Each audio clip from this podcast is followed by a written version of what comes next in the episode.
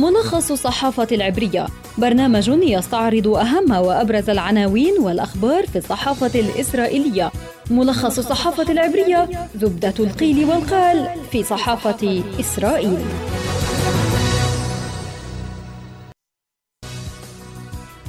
طابت أوقاتكم مستمعينا وإليكم ملخص الصحافة العبرية يأتيكم عبر شبكة أجيال الإذاعية. هذه الحلقة من إعداد خلدون البرغوثي وتقديم نجاح مسلم.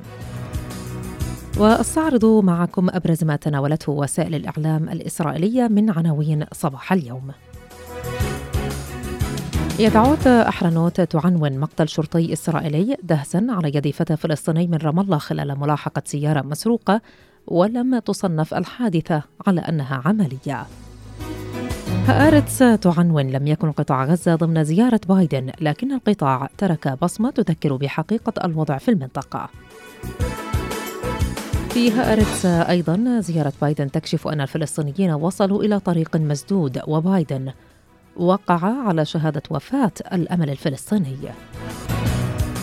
إسرائيل هيوم تكتب بعد إطلاق الصواريخ من غزة بني جانس يجمد عملية زيادة تصاريح العمل لعمال القطاع. معاريف تكتب يبدو أن الرئيس بايدن سيكون آخر رئيس ديمقراطي يحب إسرائيل حبا حقيقيا.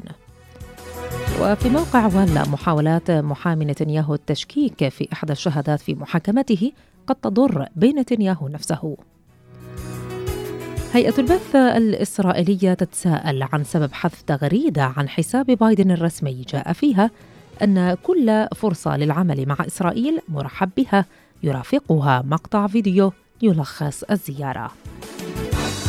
القناة الثانية عشرة تقول بعد زيارة بايدن تطورات سيئة بالنسبة لإسرائيل. الإمارات ترسل سفيرا لطهران ومصر تحاول التقرب من إيران والأردن يقول إنه لا يوجد أي عداء معها. وفي القناة الثالثة عشرة شركات طيران إسرائيلية تطالب السعودية بفتح أجوائها لها بدءا من هذا الأسبوع. قالت وسائل إعلام عبرية إن فتى فلسطيني من منطقة رام الله دهس شرطيا إسرائيليا وقتله خلال عملية مطاردة لسيارة مسروقة ولم تصنف الشرطة الحادثة في إطار ما تسميها بعمليات على خلفية قومية بل وصفت الحادثة بأنها جريمة قتل.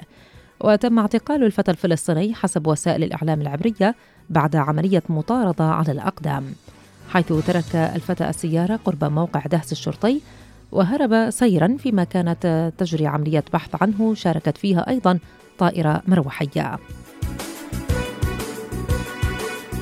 نهاية حلقتنا من ملخص الصحافة العبرية. كان معكم في الإعداد خلدون البرغوثي وفي التقديم نجاح مسلم. مع أطيب التحيات وإلى اللقاء.